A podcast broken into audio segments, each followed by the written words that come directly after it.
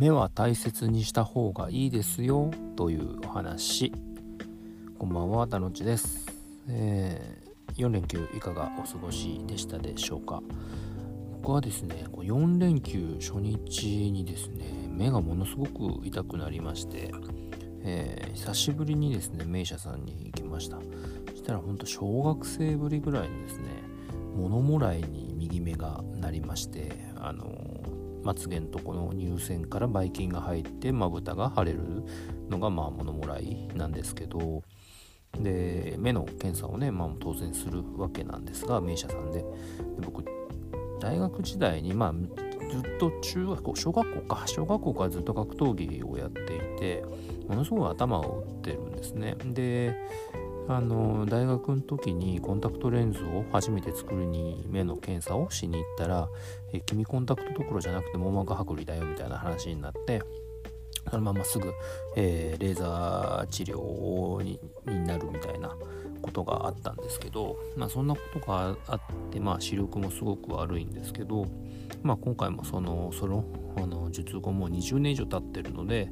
まあ、それもあの一緒に検査しときましょうみたいなことで眼底検査っていうのをその物もらいと一緒にやったんですけども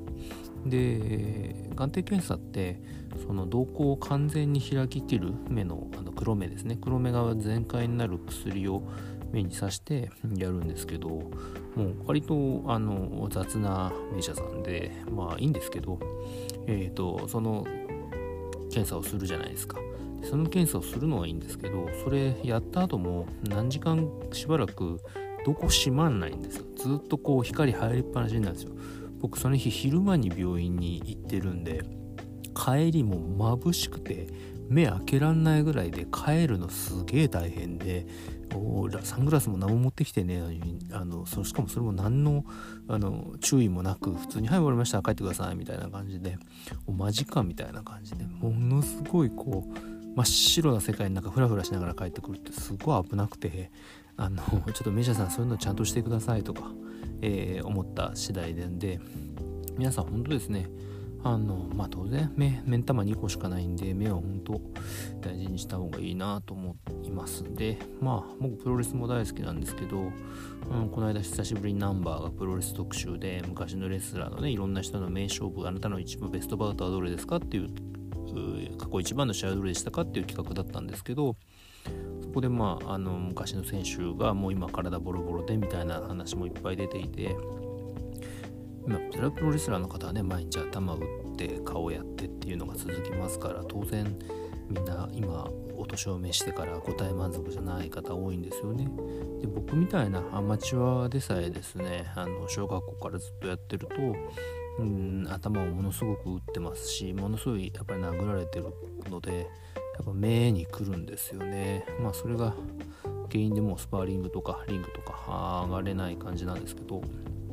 もうほんと0.04、0.03ぐらいしか、まあ、突然すごく視力が悪くなって、まあ、やっと調べたら網膜だったっていう感じだったんですけど、まあね、格闘技はやられる方は本当それを